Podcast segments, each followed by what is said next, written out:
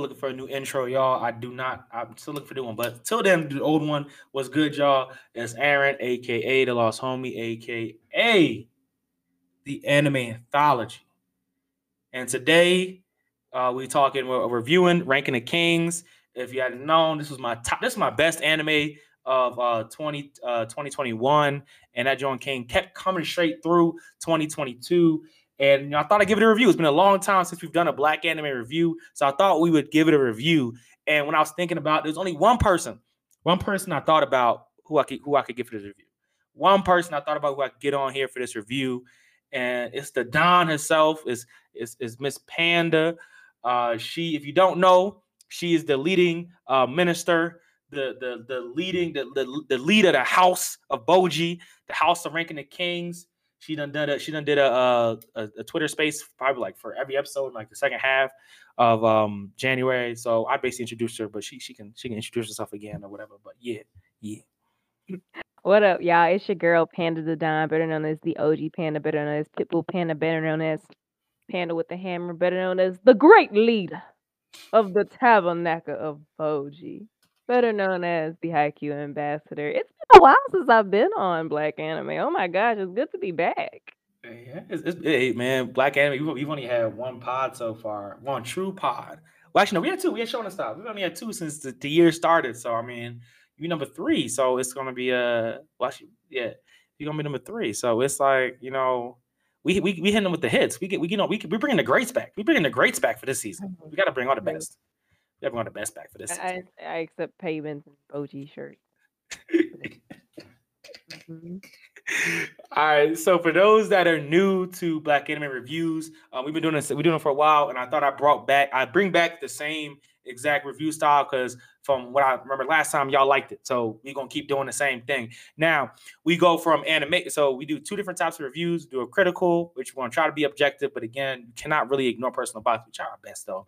And then we're gonna do a personal, which is all subjective. Just talk about having fun with it and just like you know, just getting our feelings out with that and all that. So uh, how it goes is with the objective, the critical analysis of it. It starts out with animation. Then we go through story, characters, and production. Now, each one is going to be scored.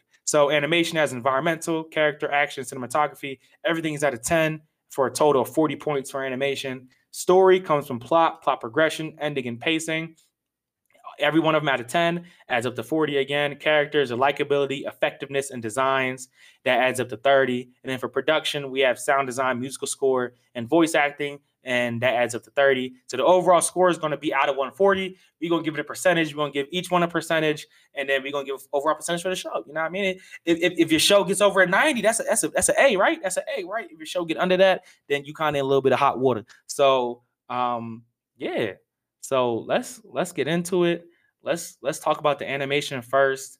Um I'll talk about the environment, environmental animation first. I think this I think you know, I, some one time they was talking about something on the timeline about how they believe that uh, like anime is mass produced, is mainstream, and is lowering the quality of anime. And I don't see it. I don't see it. I don't see what these people be talking about because every season, or at least every like basically every season, we get anime that that uh, uh ups the bar, that ups the bar, that takes it to a different level, and that's ranking the kings, man. Animation all the way around. The environmental animation is just amazing. Like they do a really good job of bringing life into the world from from like the different kingdoms, from just the like I said, the environment itself, from like the grass, the like the, the trees, the land, also like that. Like there's a lot you see in the background, a lot of destroyed buildings, stuff like that. And I noticed you know, you're not going to see a lot of CG in this anime, which is well used to CG in this anime. Um, a lot of it just looks really fluid and like even from like the wind is sweeping through the valleys and shit like that. You looking at that like damn, like it just like it just really brings it helps the world like feel real and really grow and everything like that. So, uh, Penny, you got any thoughts on that? I agree. Um, I think I have my views on Ranking of Kings animation, despite what people like to comment on when it comes to its animation, because it's not the everyday ordinary. But I'm gonna say Mhm. that for character, I think the background animation, environment animation is gorgeous. Like I see no reason. It, like you said, it's very fluid. It moves along with the series. It it sticks out, but it doesn't stick out enough where it overshadows the characters themselves.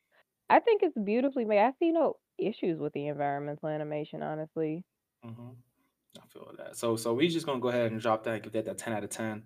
Um, you're gonna hear that a lot with this anime real quick, but uh you're gonna hear that a lot. Uh moving on to character animation, another thing, another that's art. I'm already gonna say it's a 10 out of 10 for me. I think the magic of the series is the character animation because when you have a character like Bojji who's deaf and is um well th- well he's deaf and uh uh, was he is he just deaf?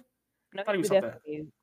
Yeah, and so he his his facial expressions, the way he expresses himself, is basically one of the main points of a few of the plots and a few of the character the character growth of this of the series, especially and um this this not gonna be spoiler free. I'm sorry, it's been like three weeks since the final kind of came out, right? I'm I'm gonna try. We're gonna try to keep our best keep it as less spoilery as possible, but you're gonna hear some spoilers from time to time. Anyway, but it really hinges on a lot of the character growth of the series because um, when you get to the end of it and we talk about how uh, the people, the, his retainers, now look at Bojji, and there's this flashback where they're like, where they find out when um, Kage tells him, oh, he can read lips, he could do that the whole time, and they're watching him, you know, walk proudly through the people jeering him and and heckling him and stuff like that when he's walking back to the castle, and he's standing with his his chest held high, which is separate from when he's frustrated and when he's crying.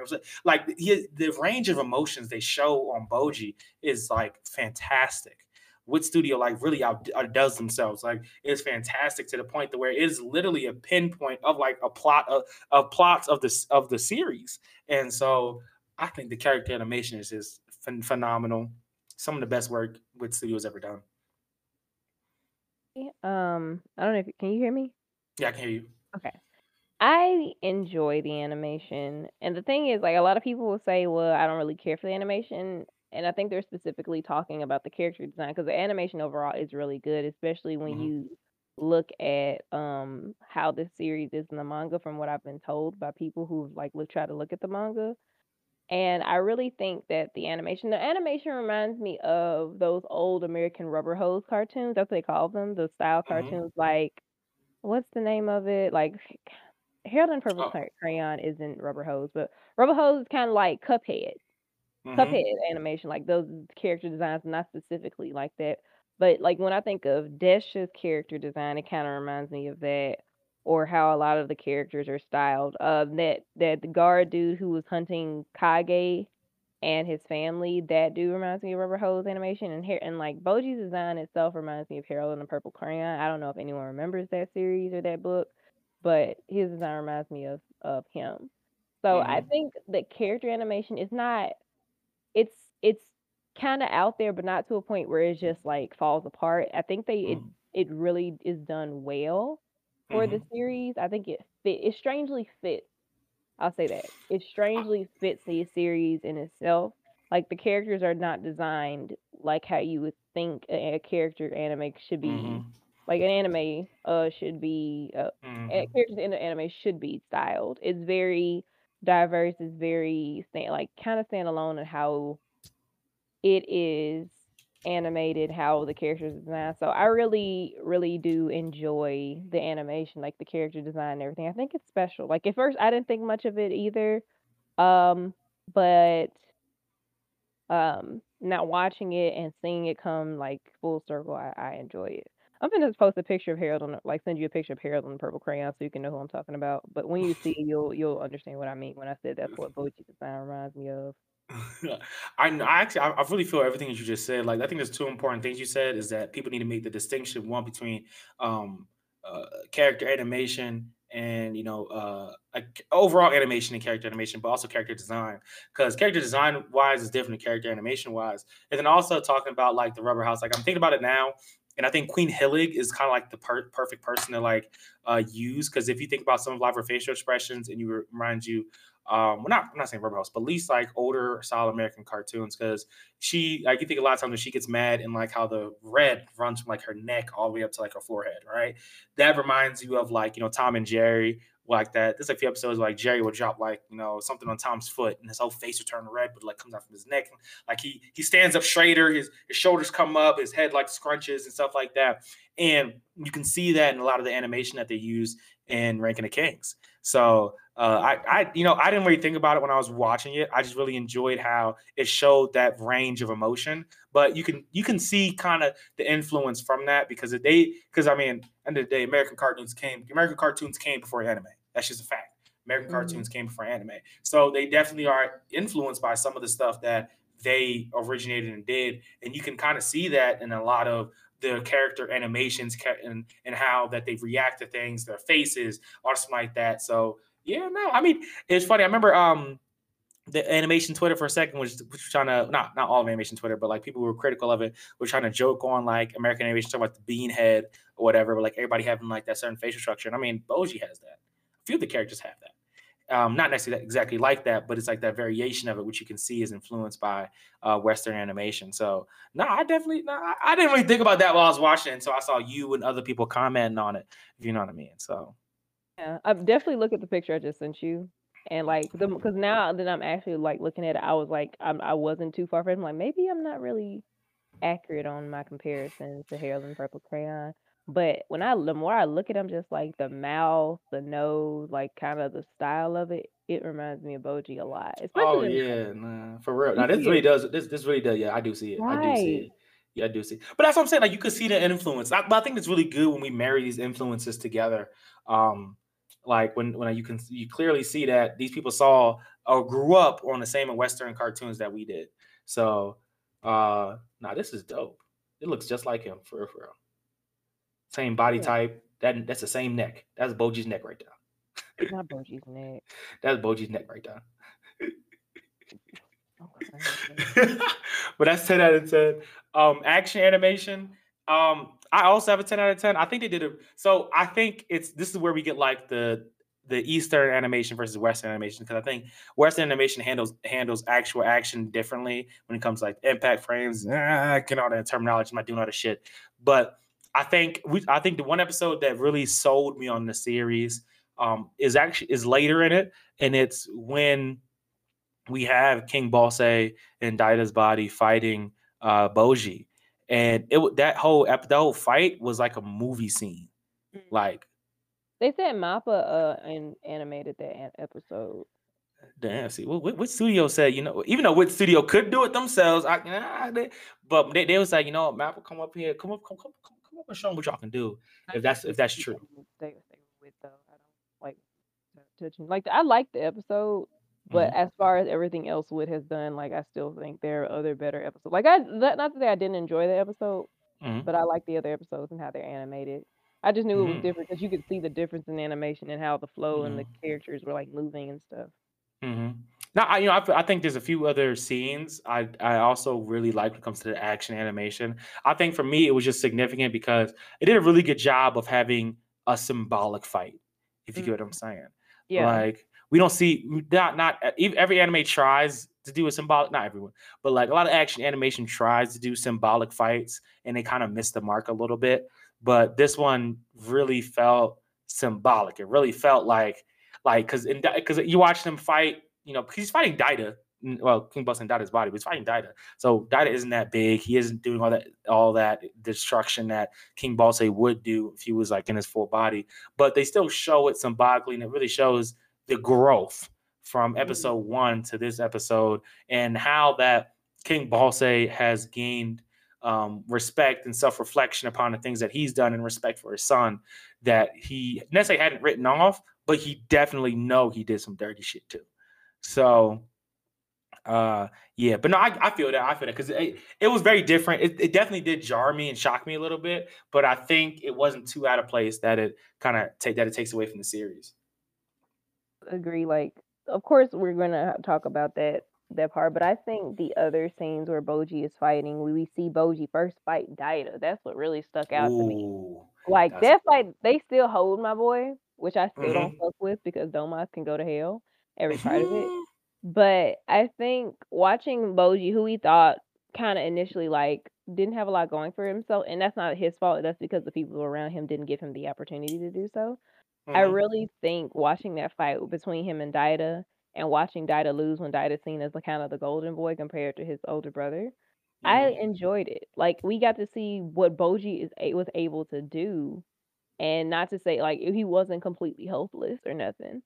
Yeah. and also enjoyed seeing Bojji's fight with Ouken, despite, you know, Ouken being just a fucking strong ass, powerful ass character. Seeing Bojji fight up someone who was stated by uh Despa that is really just bad for his own for his um his Fighting ability, his fighting style, yeah. I I I think that was beautifully like, beautifully done too. Like, I think Bojji's overall skill set even before he got trained by Despa, I enjoy it, like, I really enjoy seeing it, and I love seeing him grow, and when if we have any additional seasons, and I think I mentioned this in the last Tabernacle of Bojji, I would love to see it, like, develop further, like, how can we take Bojji's abilities a step further that really isn't an ass pull? 'Cause I was gonna I was scared that, like, oh, they were like, somehow he got his strength back, but when they enter like, introduced the mechanics of his ability, that's when I was just like, "Okay, that makes sense." It's not an ass pull, it makes a lot of sense because when you think about it, everything does have a weak point. You just have to find it. Mhm. Mhm, that is true, you know I mean? 'Cause he that uh, in all you know, in all honesty, that's at the basically telling us that he's, like, breaking the building blocks of matter in some in some shit, and I was like and then, yeah, at that point, you're like, "Yeah, you know, it's still anime." But, uh, nah, I feel that, I feel that. I think I think it I mean, I Imma get more into it when we get to the story part because I do I did knock down a little bit the story for the ending, but we'll get we'll get to that, we'll get to it, we'll get to that when we get to it. Um, but yeah, 10 out of 10. Cinematography, I gave 10 out of 10, I think and this is where people don't like the art style, but I think the with how well the art style, it lends really well to the animation. So we talk about, like, kids' books, stuff like that. I think there's certain scenes that, you know, you can st like, you could pause it and stand still and look at it, and it really does a good job of showing the power of animation and, like, the power of the right art style, 'cause this few these shits, like like, they look like like paintings.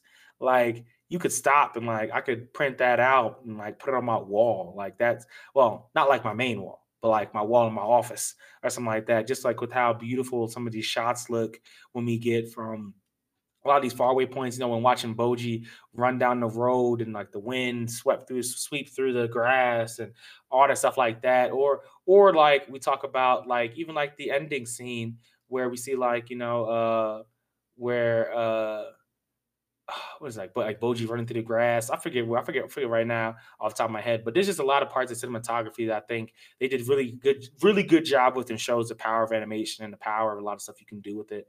There's there's only one other show I can think of off the top of my head right now that does it as well this season, that like, right now, and that's My, uh My Dress Up Darling, but it's just it's only a few of them that really show, like, wow, like, how the power of animation, how animation can sometimes surpass live action in a lot of ways. So, yeah, cinematography for me is 10 out of 10, easy. Like, I think the animation for this show entirely is just phenomenal. I think Wit Studio and I guess Little Mappa does a really good job of just fully encapsulating, like, the experience. So, yeah. Like and th this might be terrible, this this might people might call me, like, not a real anime watcher. Um, when Mhm. it comes to cinematography, like, how do you define that? So I can know how to give an accurate reading or Hmm, you know so, I use so so so I go off, like, the dictionary definition most of the time, which a lot of people say doesn't, um, uh, apply to, like, um, animation and stuff like that, which is some, uh, bullshit. So, like, the definite dictionary definition of, like, cinematography is the art of making motion pictures. Ah. So, yeah, so it's so that's why I th I think of it kind of like an art style. So, like, another one I'm I'm Googling right now 'cause it's it's easy way to explain it. Like, I that's easy way to explain it, and it's like cinematography is a blend of science and art used to capture, manipulate, and store moving images. The person ah, it's a cinematographer. There we go. It involves the techniques of gen the general composition of a scene, the lighting of the set or location, you know, the choice of cameras, lenses, and filters, and film stock, the camera angle of move and movements, and the integration of any special effects. So, think so I think of it like certain scenes, right? There's cer so, like, there's some certain scenes, like, you watch a movie or something like that, and they look muddy, they look too dark. Like, I mean, we could talk about, like what's the best ones for it right now? My dad says this. My dad, when he watches some some superhero movies, he gets kind of annoyed because he's like, "Why are these scenes all so dark? Like, everything's fucking dark now." He's like, "Can't see it." And the last one I watched, I think even like the Batman movie, I think the Batman does it has a has a decent color color scheme, but even some scenes are like really dark. You can't see anything, and it's like very hard to be. A lot of things aren't distinguishable, and you're like, what am I looking at? Or things are too bright, and it's too bright, and now you're like, oh, like I can't. Like it's like the opposite idea. So it's like kind of like the perfect mixture of both. Something that you know kind of feels like art, like a picture and stuff like that. Uh, that's how I think of it. I could be wrong. Somebody on here, somebody's probably like, "Oh, I'm I'm a film student. I know exactly what it is," but I'm just gonna tell you how I feel. So, if that makes sense. Um, I think for like when listening to your description kind of makes me think of the scene between Bojji and Kage, where Kage told Bojji, um, "I'll be on your side."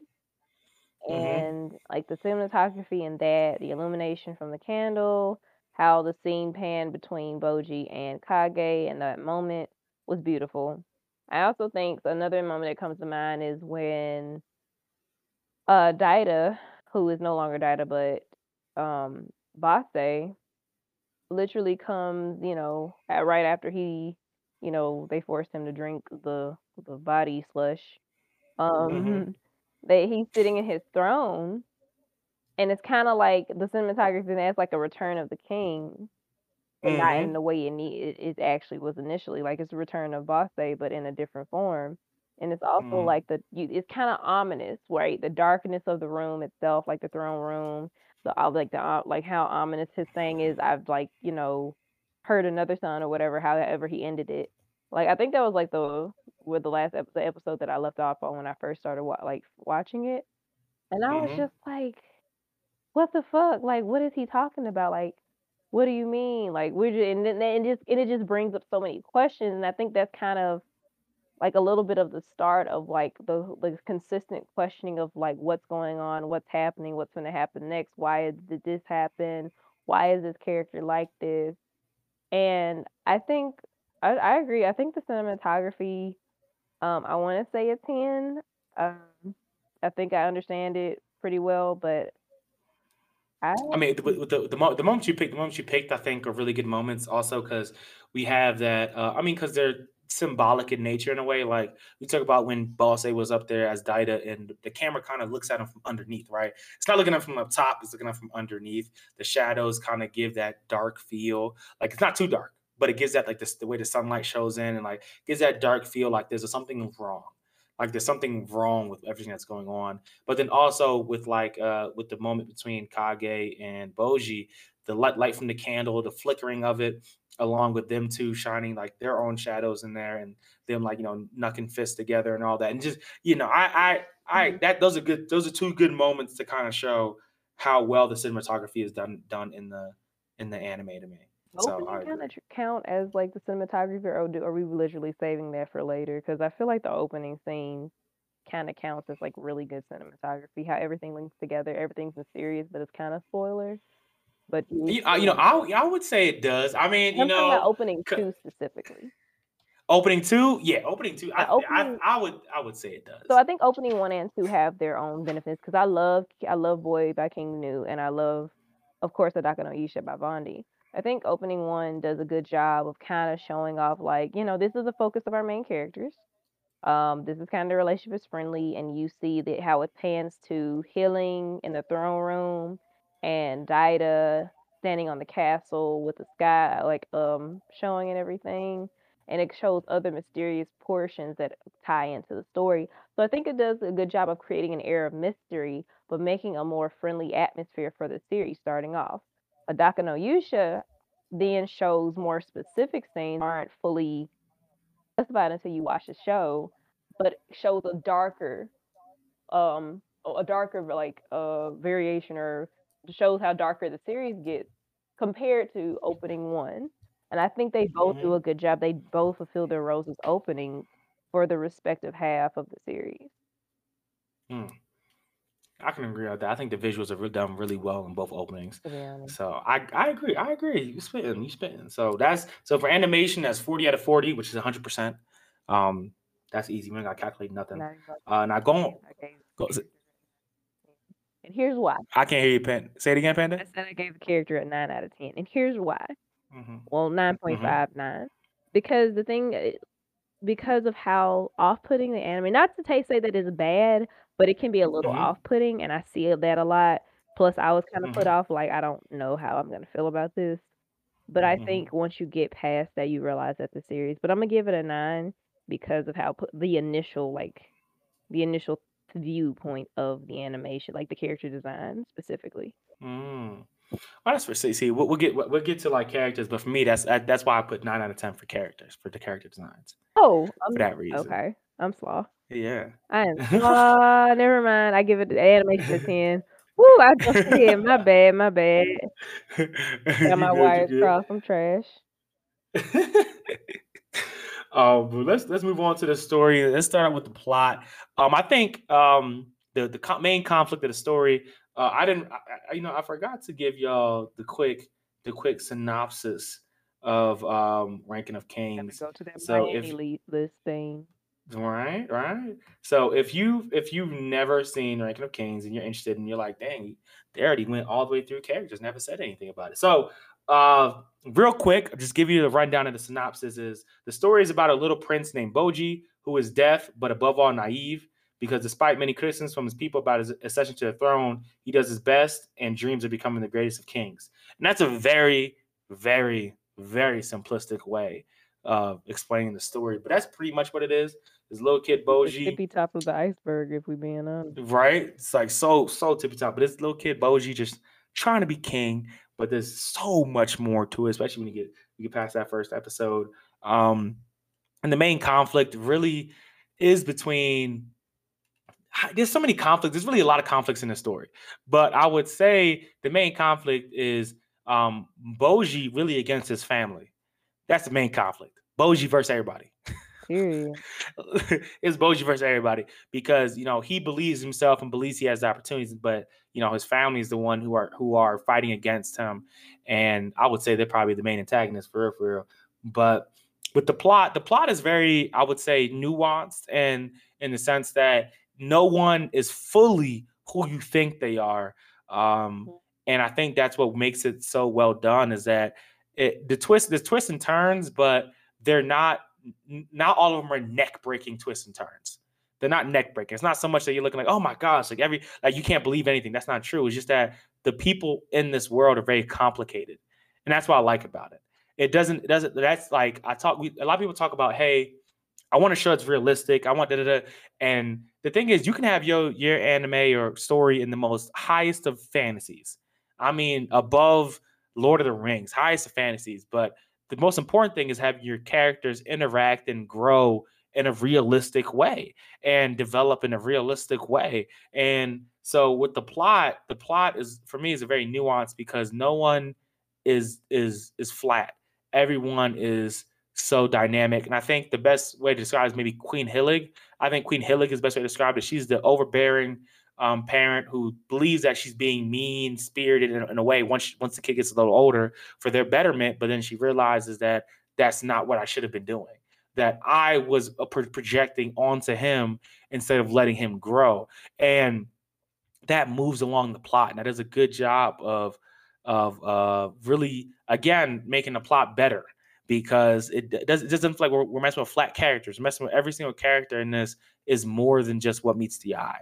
And so, yeah, I, I could really talk about the plot forever. I really could talk about the plot of, of Ranking the Kings forever. I think the plot, despite how simple it sounds, because I didn't really know what to expect. I'm like, okay, well, he's probably gonna figure out how to be up in the ranks. But as I watched it, like the plot is not wrong, but there's so much more to it than what it seems. Mhm. And I Mhm. love the fact that there's like this air of mystery. Like there's mystery at the beginning, of course, like, well, we don't know where this series is gonna go, don't know, you know, what's gonna happen. And then as the series continues, there's this air of mystery within each passing episode that gets answered in the following episode, but it brings and raises more questions. But it's not in a Mhm. way that's overwhelming or like, damn, I'm so confused. It's uh this is a clear answer to your previous question, but this clear answer is gonna bring up another question that may or may not be answered in the following episode. So I love the fact that this plot isn't predictable. Like you can Mhm. think it's gonna go one way, but it's gonna go a completely different way from the characters to what actually happens in the storyline. it's just I just enjoy how it did it. I enjoy and of course we're gonna get to plot progression and pacing. I just enjoy how they did the plot and how the plot unraveled completely and how there's so much more than just this kid with, you know, disabilities who just meets this shadow creature and they become friends and go on adventures like that. It's so much more than Mhm, that. What like what is mhm. described. I also think a really strong thing that helps with the plot is that they don't really. This is something that everybody needs to, ever all the people who make stories need to look would need to follow, but that they don't really use, they don't really sh- fully show his disability as a weakness, right? Like it work, he finds a way to make it work for him, and the Mhm. people that understood. There's a lot. There's actually a lot of people that understand him without him being able to talk Right. there's a lot of people that do in this anime. Like no one, like the people, like and the people who look down on him for it are the ones who are usually the ones who are like either the villains or they don't. They're wrong. Like the people of the city, the town look down and goes, "Oh my gosh, he's so ignorant." But it's not that. Bojji's self confident. He believes in himself. He's like, Right. "I'm gonna be that king. I'm gonna be that nigga. Despite being That's to read me." people's lips, and I think and I don't know if this is a character topic, but I really like Bojji, and this is for me when I say this, this is not to speak to people who are disabled. This is not for me to, you know, just attribute characters to representation or whatever, but I really feel like Bojji is such a good character because of his dis well, I don't wanna say it like that. No, I don't wanna say in spite of. I feel like Bojji's disability kind of could be Encouraging, because I I really feel like and this is why I say that. Well, I don't know, maybe I should save this for character, maybe? I don't know. I don't know, but I really I really just feel like Bojji's character is kind of how a lot of people who are disabled are treated, like they Mhm, aren't capable of doing anything without any type of assistance. But and I'm not saying Bojji's the only character, but, like, Daredevil is not is is a is a good character, yes, but it is he's not completely realistic. Well But he's he's not he's not portrayed. I think I think what you're getting to is, like, right, though, like, because I think Bojji is a is a good is a good, like, good showing of, like again, going back to Queen Hiling, she feels that, "Oh, he can't do this, he can't do that, da," like, "Bojji, you're disabled. Why do you think you can be king? Why do you" and that's kinda that's what she gives off because that's how she feels, like, that's how she that's says it how not not that's how all she of his people really give off too. yeah, all they feel. But the issue, like, when it comes to that is it's not that he's not capable, you're just not giving him the opportunity. And if he and the thing is, like, the issue is you fuck up he, like, messes up or does something wrong once, they're just like, "Well, this is why we don't give you opportunity because you you don't you fuck it up." Basically, in Mhm, so many words. And I feel like that's how a lot of a lot of marginalized groups in general, but especially people who are, like who have a disability, regardless of whether you're blind, deaf, mute, um, in a wheelchair, or whichever, they automatically detract from their ability to do things because they're some quote, quote unquote, and I don't mean it's quote unquote lacking in some way. But of course, you're not going to mhm, be able to do it if you don't, you know, if you automatically assume they're unable to and don't give them the opportunity to do so. And I feel like what Bojji deals with is something that what a lot of people who are han- who like who are handy capable or just who like lack ability in certain areas um but I don't wanna speak that's why I said I don't wanna speak for anyone because I I would like to talk to someone who is disabled in some way and see what they will think just to have their viewpoints because I have my own viewpoints, but I also am speaking from a place of privilege because I don't have a disability. So I do mhm, wanna kind of to to give that disclaimer before I just go off and say, "Oh, the Bojji is like a representation of people who are disabled and blah, blah, blah." I don't say that because I can't say that. That's like somebody who is not black saying, "Well, such and such is a good representation of the black community," when we're all just, like, not fucking with it. So, I don't wanna do that for a community that I'm not part of, that I literally That have, like, a privilege over, and I hate and, like, That that's just just it. that you you're right, you're right. That's real. That's that's that's exactly that's real though. But yeah, so no, I, I everything you said, I, I I agree with and everything. So um yeah, but yeah, so for the plot, I got 10 out of 10. I really don't think if we're just talking about the main conflict, there's, there's other things we don't get to. We don't get to the problems these I have problems with. But if we're just talking about the main plot, the main conflict, how it was uh, addressed, how it's written, and everything like that, Mhm. I mess with it. I think there's not really if you're being really nitpicky, you could find stuff, but that just means you're just doing too much at that point. So, um, Next, we have plot progression, which I always kind of define this because I always find this as a point of confusion for a lot of people. And uh, just I'm just gonna real quick, but prog- plot progression is a little bit different than pacing. Pacing is really just about how fast or slow something is, right? It's like it, they marry together. They're together. They, they them two are like they're best friends. They're they're husband and wife, husband and husband, whatever, wife and wife, whatever. They are together. And so the idea is that progression is the plot progression is, is basically the structure of the story and how it progresses the, uh, from from plot to plot point to plot point.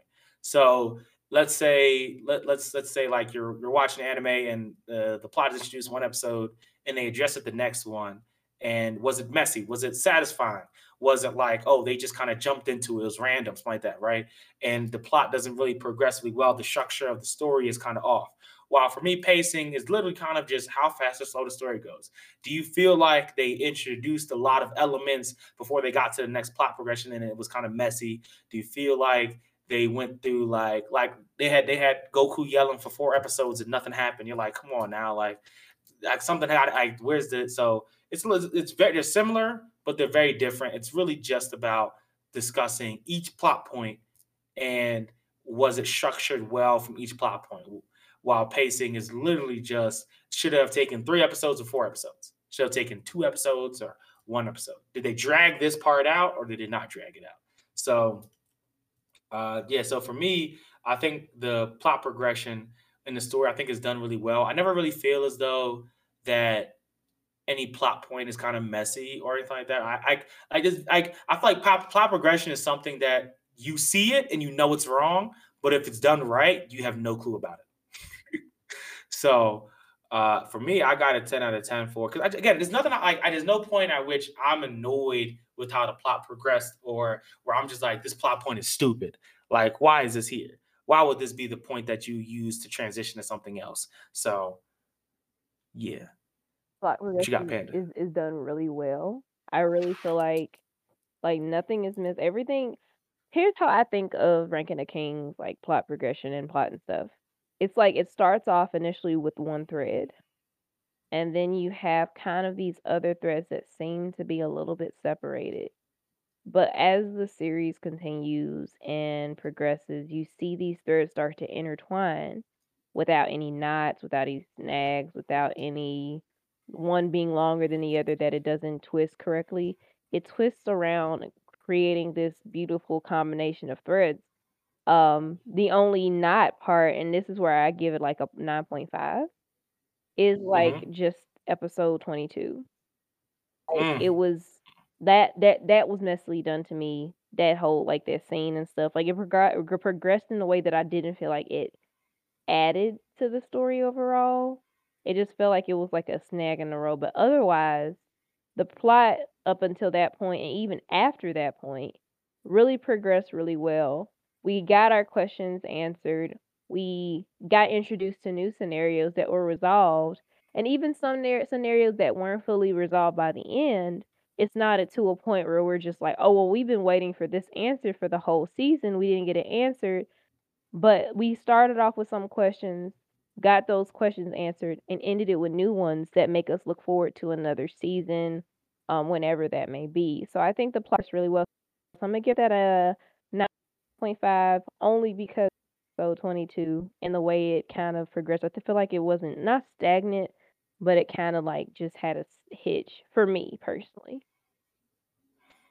You know, I feel that like I kind of um uh I kind of I kind of I'll attribute that when we get to the ending, really. But that is a plot progression issue too. So mm, that's kind of that's, that's kind of a good point because that plot point to me, I, you know, you actually making me rethink. I think I might have to move plot progression down to a nine, just for that, just for the resolution. Change your mind. For the resolution. That's just how plot. I feel. It just it was just so. No, no, no. Because, because uh, that's that's uh, that didn't make a point. You making points. You making good points. Uh, it just it was just so out of place to me. What what, what happened? It was just like not including the context of the whole thing.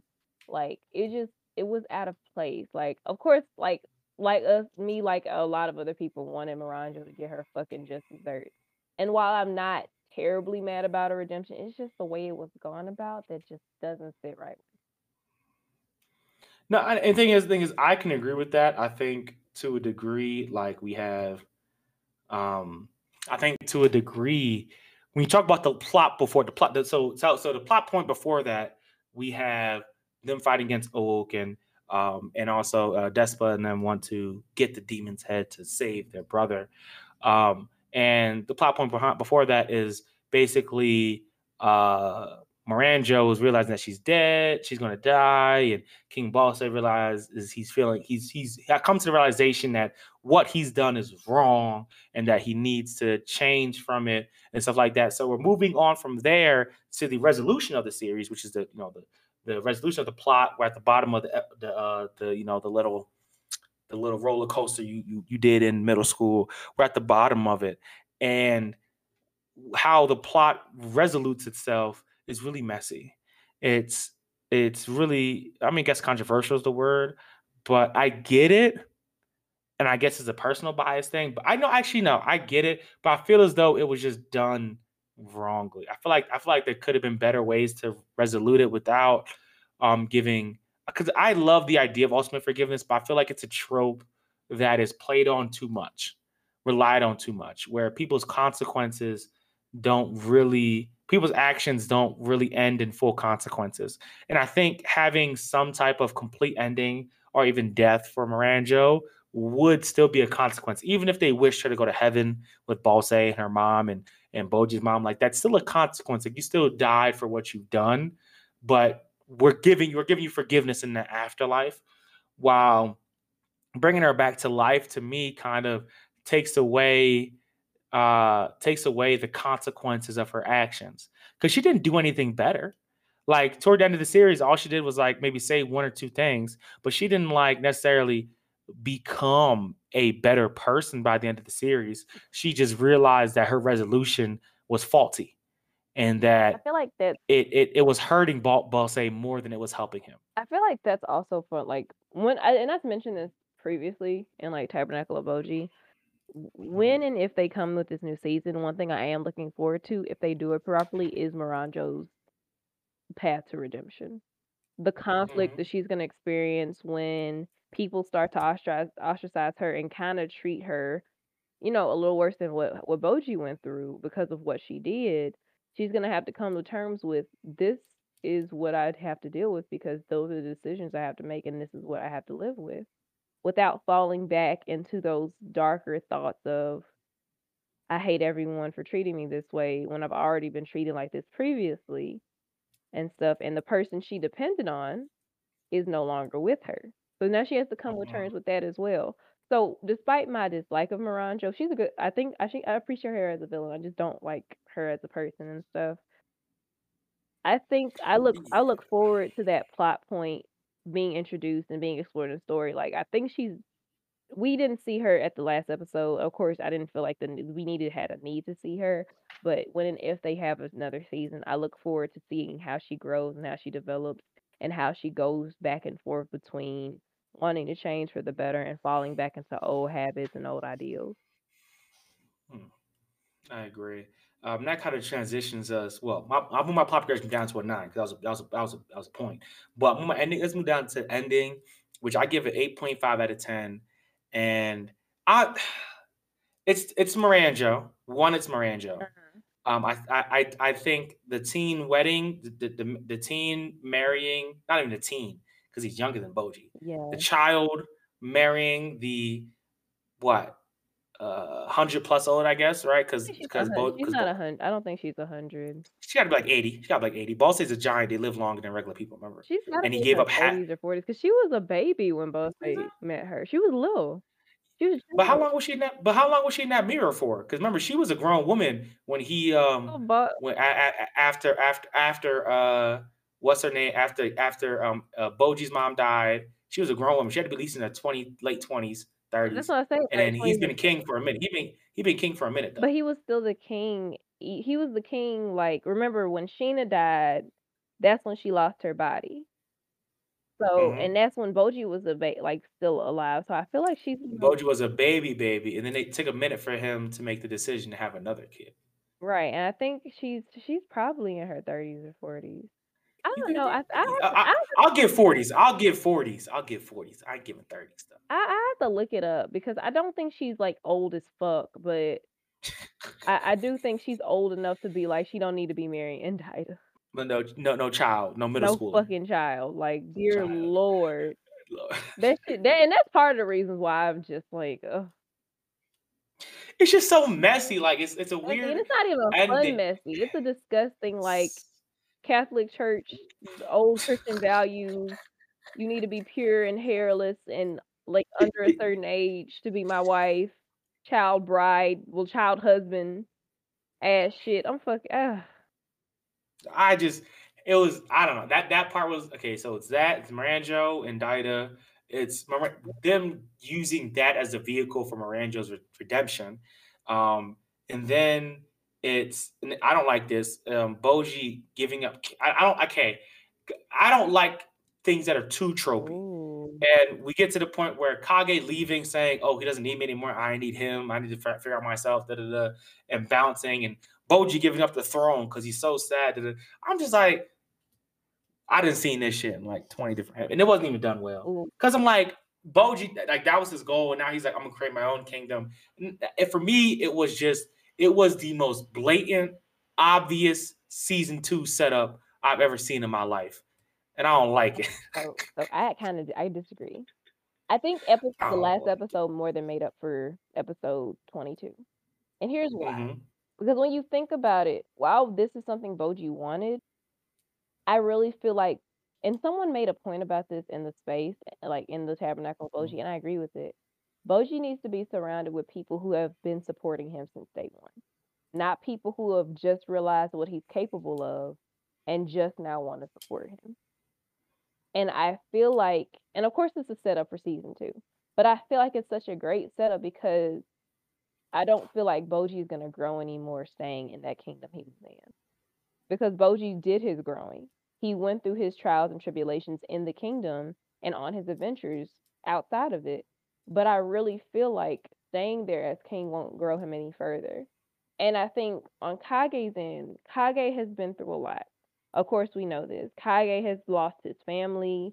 He had to survive. He had to learn the t- hard way that you can't trust everyone who gives you a house and home.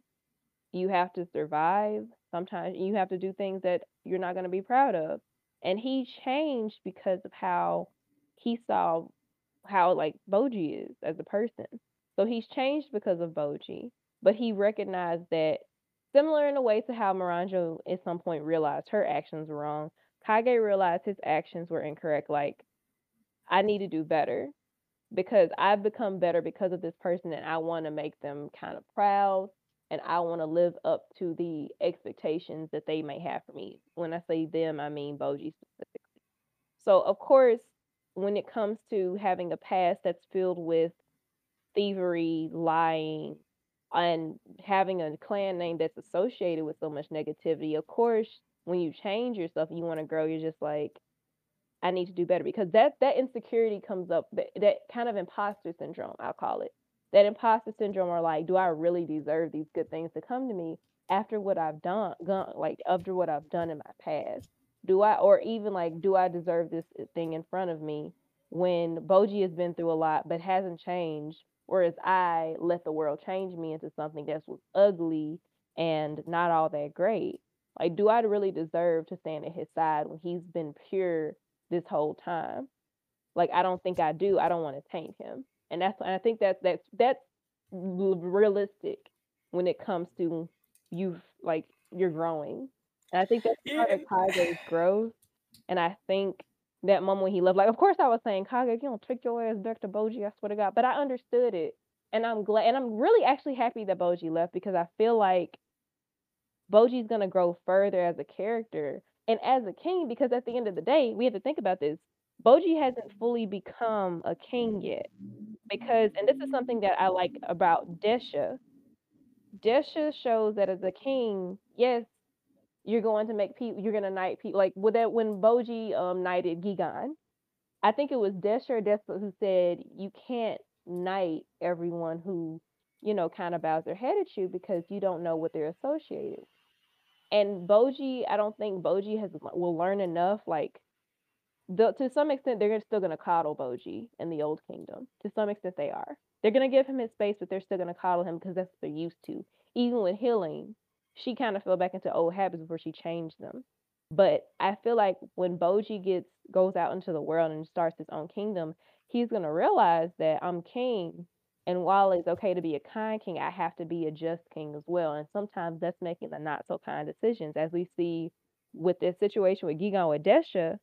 Like Desha had killed that um that baby. He didn't want to, but that was a decision he had to make for the war for the good of his people.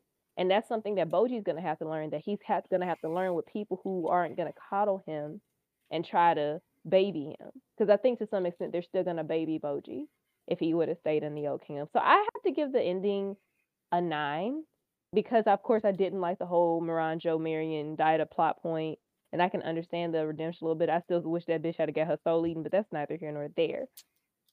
I think the ending does set up for season two, but it wasn't terrible. I think it fit because I don't know. It was for me. The whole thing was just too blatant I feel like for for for well, okay, for me, I I guess me my expectations was probably set a little too high, but for for the rest of the show that felt really dynamic and really like it was trying its best to show the nuance of of people and stuff like that and of the situation.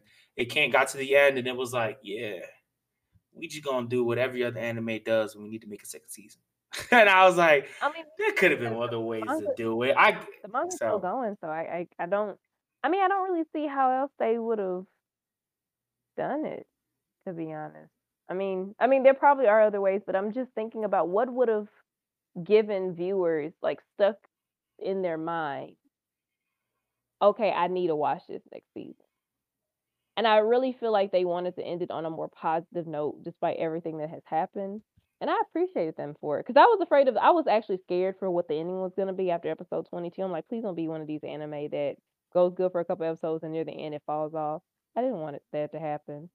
I enjoyed the ending for what it brought, and I'm looking forward to seeing how it continues. Oh, I'm looking forward to. I'm looking if we, if we get a season two. I'm looking forward to see when we see in season two. I'm just uh I don't know. I for me, I, I always like it when when the series tries to do something, especially for the ending, a little different than what you usually see, even if it's a little messy or something like that. As long as it uh, uh, brings about something that is like, wow, like that was refreshing or something like that. That's how I feel. So again, I, again, it's it's tried and true, and it makes sense. Like I'm not saying it doesn't make sense toward the series. I'm just saying from a personal standpoint, watching it, I was like, the ending to me was just, uh, I was like, yeah, I was like, yeah, it was, it was a mixture of things. Where I was like, I feel like it could have went a little better in some ways because I do agree. I feel like he, he I think he was going to leave no matter what. He was going to leave no matter what, um, whether Kage was there or not. Because um, either way, Kage, I don't think, I I, I, don't know. I this is it, I, in my head. I can think of ways in which they could have done it differently, mm. but I'm not entirely mad at it to the point where I'm like, oh, this ending fucking sucks. I'm just like, eh. I feel like they could. I feel like they could have did it in a way that still wrapped it together nicely while still being something that isn't as tropey as what we get from a few different endings of anime. So like, I guess that's more yeah. I really feel like that Ranking the Kings could afford like a trophy, a little bit of tropiness. I don't mm-hmm. see you don't see a lot of tropiness throughout the series except for like maybe that, but I feel like it can afford like it's not full of full of like oh big character tropes like ass pulls and stuff. No, I think it could afford a little tropiness that doesn't take away from it. But we can agree to disagree because yeah, I mean, oh yeah, I mean, this is no, it's yeah, you know, I agree. I mean, again, it's it's it's our different. Like I said, we try our best to be as objective as possible, but at the end of the day, we're still two different people, so it's okay. The next one is. Oh, okay. I thought I thought you were saying something. Okay, bad. um, go ahead.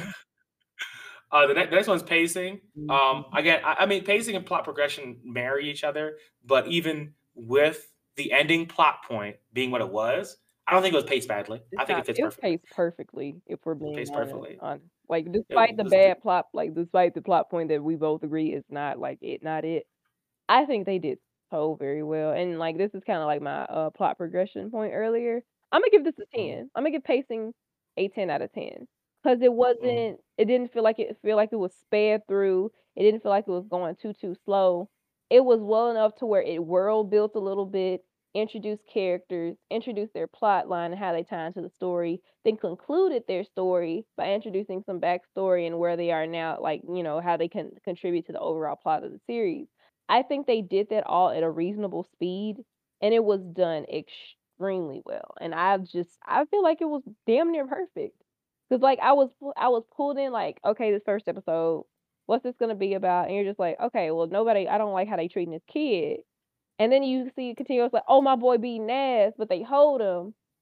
Like, of course, they they're like some people are like, "Oh, I don't like the shadow thing stealing from him because he's like a little one." But then you mm-hmm. realize, like, there's so much more to these characters.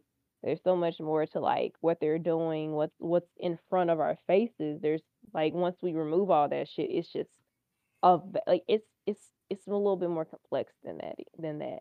And as they build up the relationship between Bojji and Kage and how and how Bojji is built up as a character and how the other characters have been built up and how the world plays its role into each of these characters or and vice versa, I think that's done to perfection. Like, I can't take away from how it's paced at all, really. I can't think of anything like, I can't think of anything that I disliked about how it was paced. I was just like, it left me on the edge of my seat with every like, especially, like, near the latter half, but the beginning just made me more interested and invested as it continued. No, I agree. I don't I don't think at any point does it feel as though that it's really rushing through the story, like or that it's taking too long. As as the plot progresses through, you know, each plot point, I mean, we get we get we get we get enough growth, we get enough of the dynamic, and the the nuance of each character. Um, I think seeing the progression of each character is actually really special and really and really well done. So like it's, it it does it and plus it does a good job of spacing out its time. Like not every episode is a Bojji focused, but just because it's not Bojji focused doesn't mean one the plot is progressing, but also that it slows itself down to pick us back up again. Like even episodes that are Bosse and Miranjo focused, they are still paced really well, and we're dropped right back off with Bojji, in which and and it like, it it does a good job of just messing around with each different plot and and progressing each of them independently while not allowing another one to fall behind because of that. So no, I, I give pacing a ten out of ten too. Again, I, I I have to really nitpick. I have to really nitpick and be an asshole to like say there's an issue with some of the pacing in here. So for me, that brings the story to like a 37.5 out of 40, which is 94%. So still very much a passing grade. Still very much a passing grade, but uh definitely little hitches from here to here from here to there. But overall the story is just really well done. Re- one of the one of the best to come out in the past two, three no. I feel like So Ranking the Kings is definitely like anime of the year. you said 2022? Say it again, Pat. I didn't hear you. Said like I think it's anime of the year material, but I'm trying to figure out which year. Maybe 2020, 2021. 2021. 2021. It should it should have again it should have won 20. It should have been one of the it should have at least been nominated for 2021.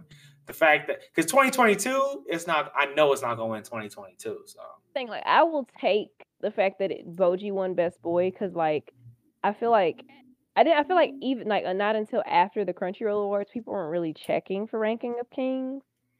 mhm. And of like, of course, you know, we had like a lot of us had started watching before the Crunchyroll Awards, but then Bojji yeah. won Best Boy, and people were just like, "Why did this kid who in a diaper mm. win over as such?" Because to be honest, like when I saw Draken and Mikey in the same category, I was so pissed. I was just like, "Man, my boy not gonna win."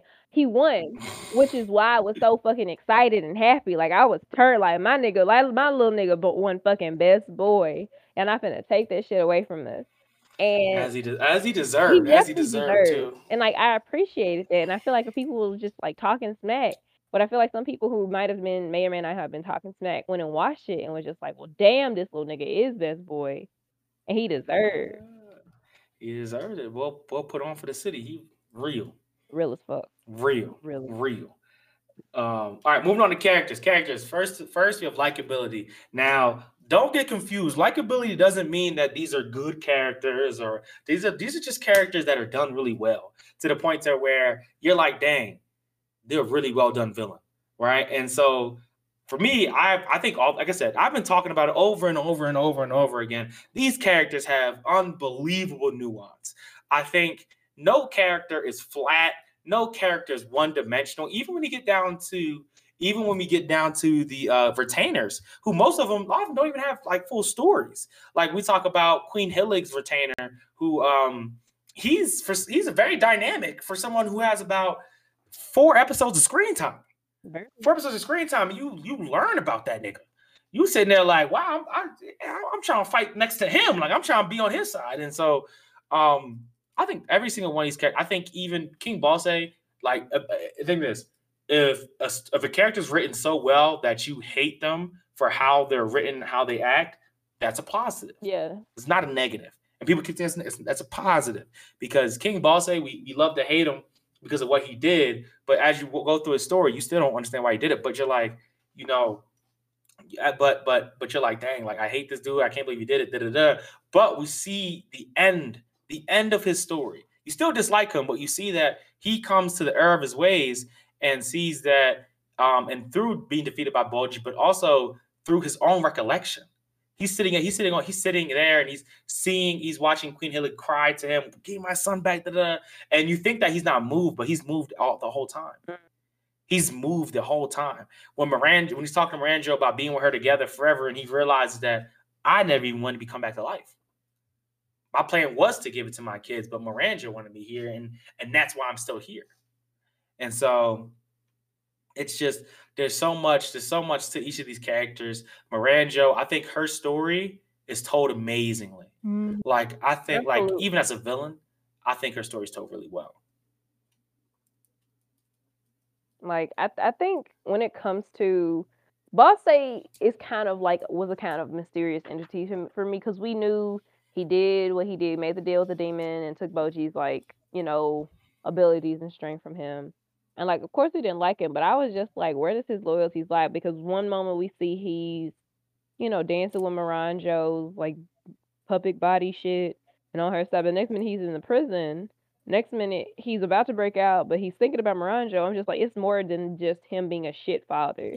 It's so much more than that, and it was, even though he's still a shit person and a shit father. Mm-hmm. But but it also also, but then next we get a flashback of him giving good advice to Bojji, like him like him giving solid ass advice to Bojji, Like he didn't do all that. The thing, like I will give Boss like this, he did regret what he what happened with Bojji. Like we saw that scene where after Bojji was born, he ran off and was like like basically, I'm gonna give my son the best life possible. And I really feel like deep down he still cared about his kids. He just was terrible at being a, a good, like an adequate father. Mm-hmm. How and then especially like, especially after after he made the deal, he kind of turned from Miranjo because remember he didn't really want to be brought bring be brought back to life. Mm-hmm. Miranjo brought him back because she couldn't stand being alone, and it's so it, that, that, but I'm saying that's what I'm saying. There's, there's nuance to it. You can't just like like it's like yeah he's a terrible person, but then I mean he does good father shit sometimes, but he's still a bad father. But then he didn't want to be brought back to life, but at the same time he didn't really do anything to stop it once he was brought back. But then you see what he so like it's like there's so much to him, you know, mm-hmm. in my opinion. And I'll definitely say that like when it comes to Miranjo, like of course I don't like Miranjo, but she's a great good mm-hmm. villain for the series. Like she's still also a mm-hmm. mysterious entity. Like we see when like especially when the we see a kind of bits and pieces in the first half and in the second half when the opening starts we see Miranjo and this monster like demon entity and we're just like wondering okay and we, we see monster demon entity as an adult and as a child. Like what's the connection with this demon? What's her backstory? We get her backstory and it's heartbreaking. Still doesn't make me like the bitch but it's just like fucking heartbreaking and she mm-hmm. becomes we see we we peel back the layers of her character and that's why i'm kind of excited for the next season for when they explore more of her character as it changes and shifts. Now like i do think when it comes to likability i feel like Don domas fill his fucking role. Like domas isn't one of those villains like you don't like him because they're like how do i say this? Domas is for fucking garbage. I might actually hate him more than Miranjo because the thing is Miranjo's been on her side and Queen Bosse side really the kind of the whole time. Like she full Daida, yes, but nobody who the fuck listens to a talking fucking Mary anyway. But that's not neither here nor there. My issue with Domas is that he is the he basically is like ba like the version like the trash version of a teacher, like, kinda like Kakashi, except at least at the very least, he didn't try to handicap his students, but that's not not my point. We're not gonna get on my soapbox about Mhm. Kakashi. Domas irritates my spirit, and I don't like Domas, but in a different way as me not liking Miranjo. Like, Domas is not redeemable for me because he's just a joke as a as a character, but I think that he serves his role as that joke. Like, he shows that he's kind of the showing of, like, what happens when you have a teacher who has a student but doesn't really believe in that student and kind of Mhm. handicaps him when he doesn't adequately teach him. Or like a person who has the role of a teacher but can't fucking teach to save his life. That's Domas. Mhm. So, Yeah, no, yeah. I, I I agree with that. I mean, I feel like like the through Domas's role, um, and I think that's why it, it's a joke because he is the straight man, and him and uh the other guys act. You know, I would say, um, I forget the sec- the guy who's with him, who's actually for Bojji. He's just he's just always not around, but who's actually for Bojji, and you see like it's, it's like the uh, it's like the I guess the dichotomy the, the difference between him and that guy Bebin? and that you know uh you said what Some are you talking about Bebin? Bev Bebin is that the one who comes with them on, on the track before no Domas does what he does to Bojji Oh, no, no, no, you're talking about oh, you're talking about Hokuro. Oh, I love Hokuro. oh Hokuro. Yeah yeah yeah. so so I think it's like the difference between them two and also why they work well together in a sense is because Hokuro he doesn't he, his ally his ally is with the kingdom but it's also with Bojji like he he says I saw Bojji walk tall every day Mhm. People mocked him, jeered him, and I stood by him. While Domas is the exact opposite. He had to learn the respect, had to gain it back, had to had to gain it because it's something that he he saw. It's like the idea of people. Everybody saw Bojji in two different ways, and that was the most clear distinction of two people looking at Bojji in two totally different ways.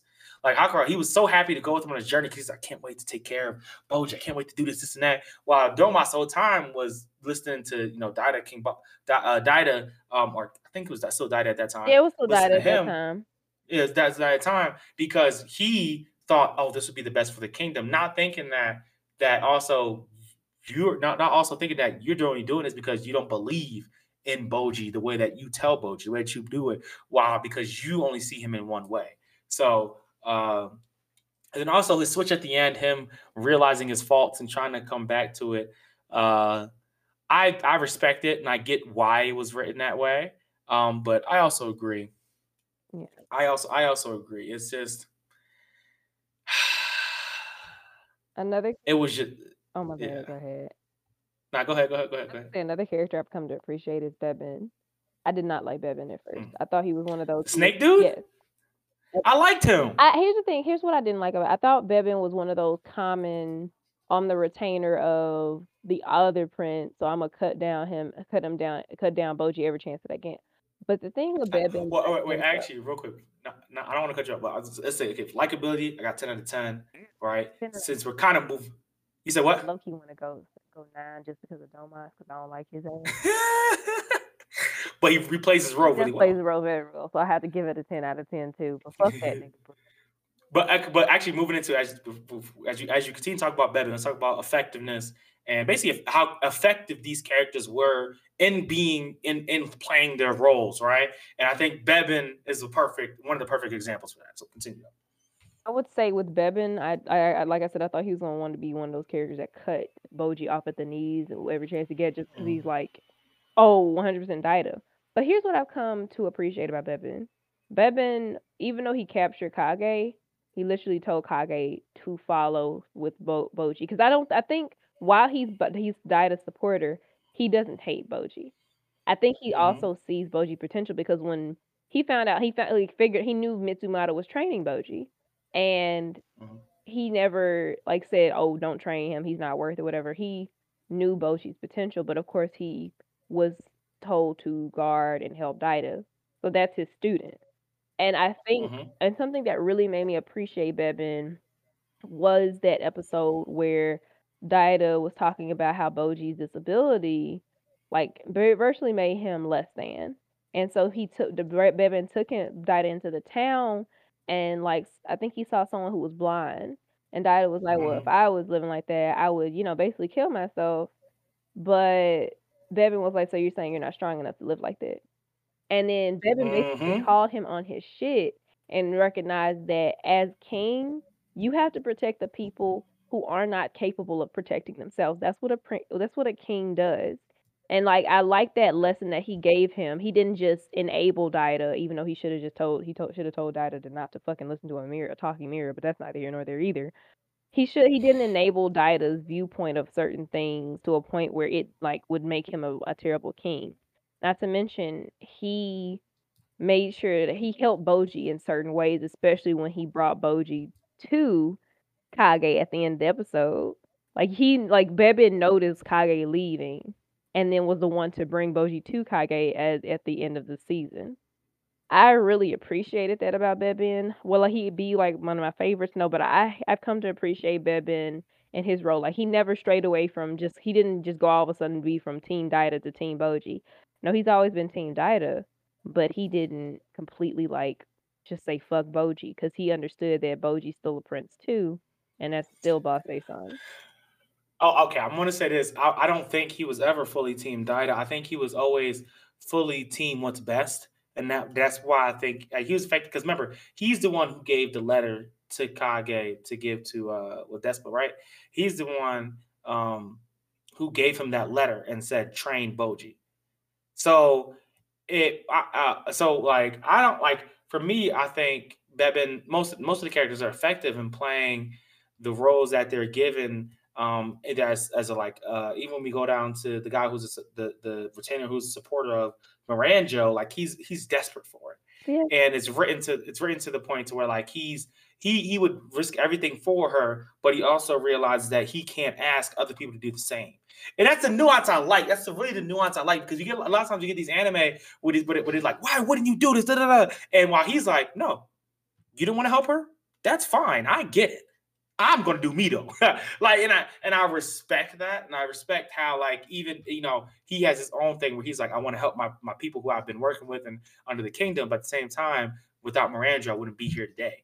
And so, but like, but going back to Bebin, I think like he's because he was he was he was team everybody.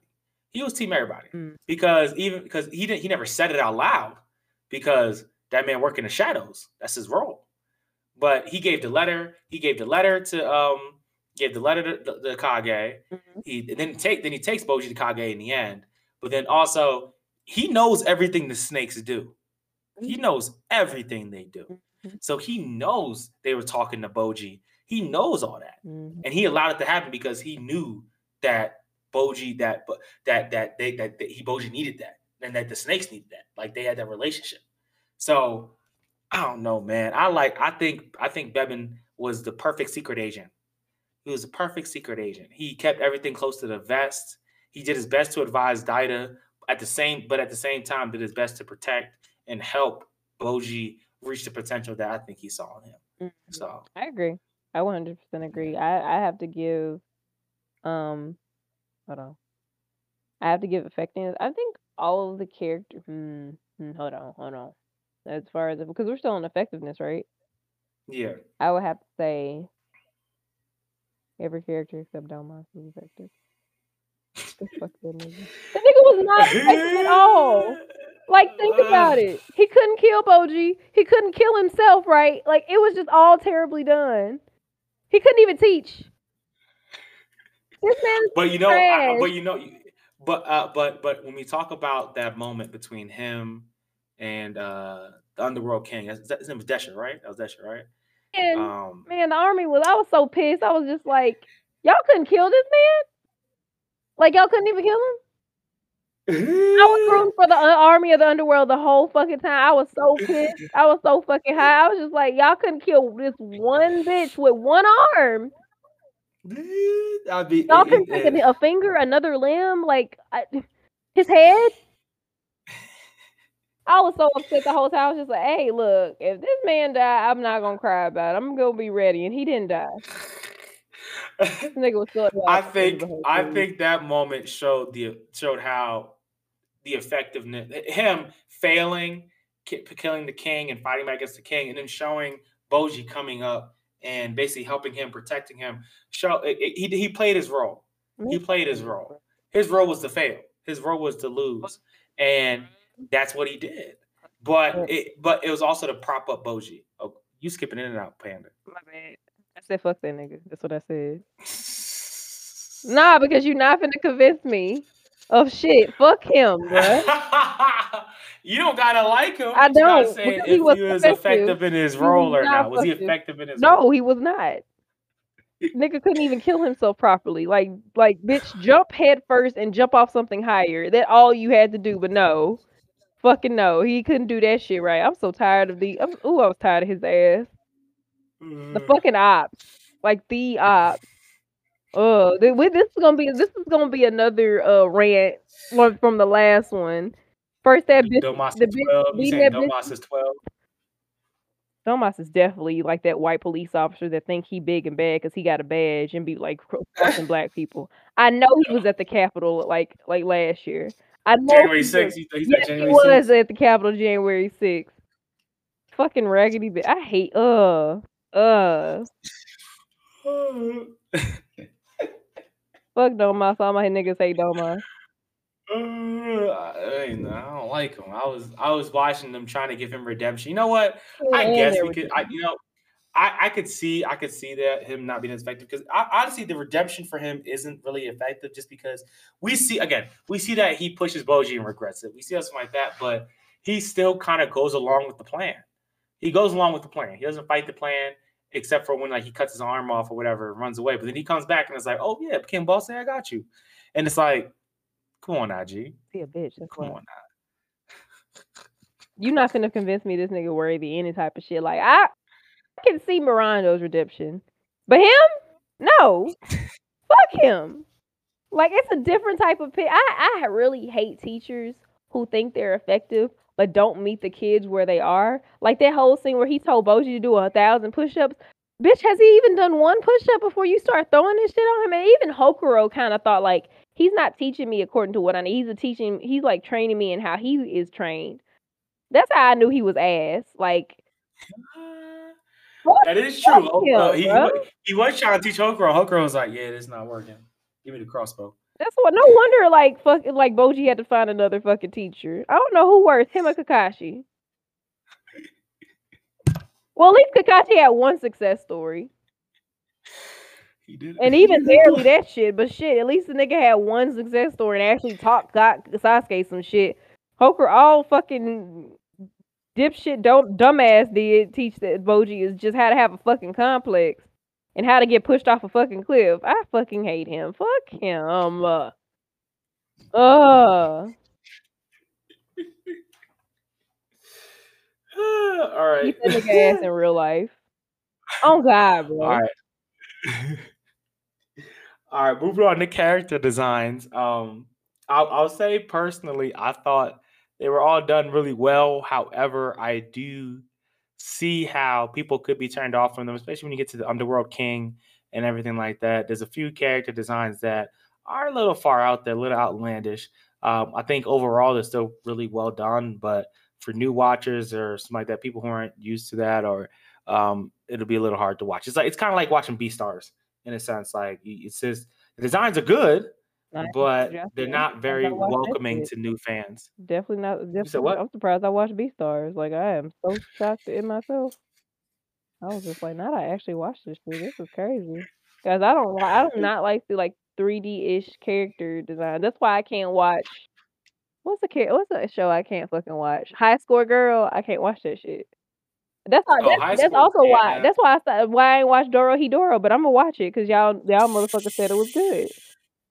Sidebar, quick sidebar. Uh. yeah, Dorohedoro that he that's so fire. Yeah, that's why I'm gonna actually try to watch it one day when I feel like it.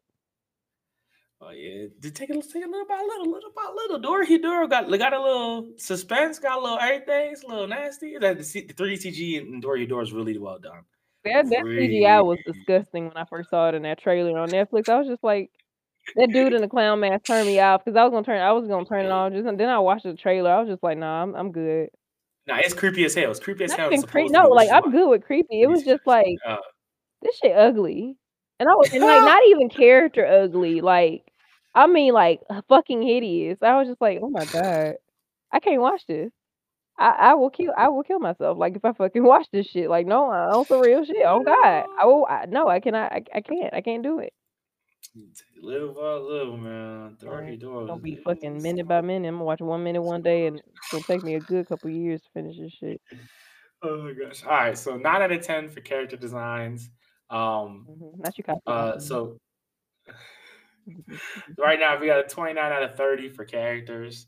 Um, I think it's trying to be like me. I see. You hate to see it. That's 96 percent. Uh, lastly, we move on to production. You're gonna disagree with me here. I know that. Um, first, okay, so for sound design, it's been a while since I've said it, but for me, the pinnacle of anime sound design so far, when it comes to series, movies a little different. When it comes to series, is Fire Force. I'm sorry, Fire Force is the pinnacle of sound design. I think David Pro does a good, great job of making every single part of that show sound so impactful.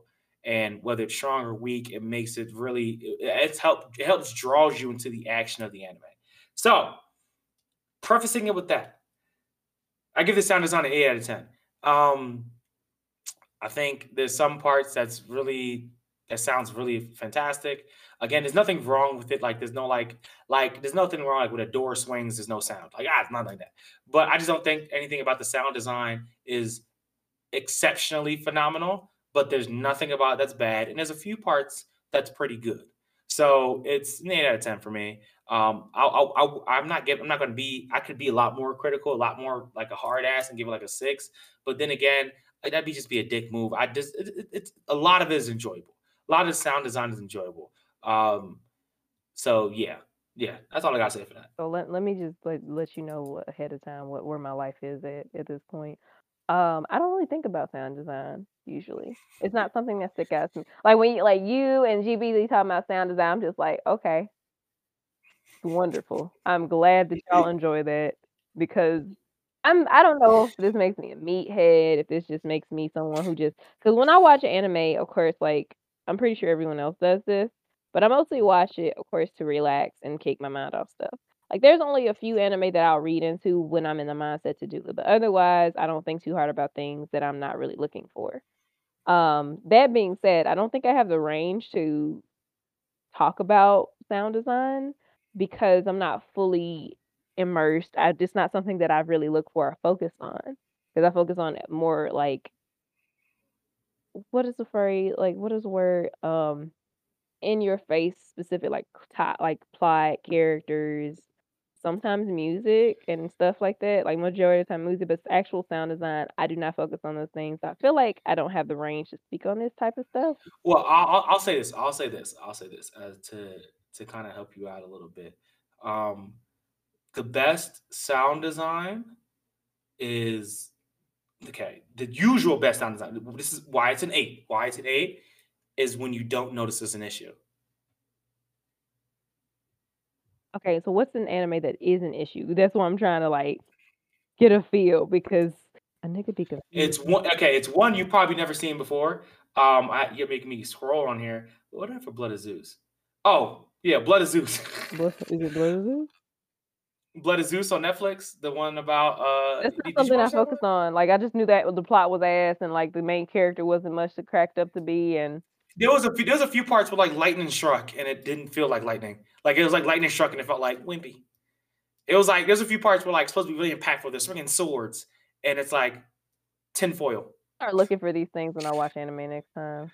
So so what I mean, so you've seen Fire Force, right? Yes. So you know the parts like when they're so you've seen the end of the first season, right? Yes. You talking about when he fights against uh, his brother? Yeah, yeah. So oh, when like he does the whole like time thing yeah, and, and you hear the noise. It's like, like it's all that sound. That's like, you know what? When y'all say fire, mention Fire Force, I be agreeing because I'm like, okay, that fucking makes sense because I be that's very yeah. noticeable in a good way. Mm-hmm.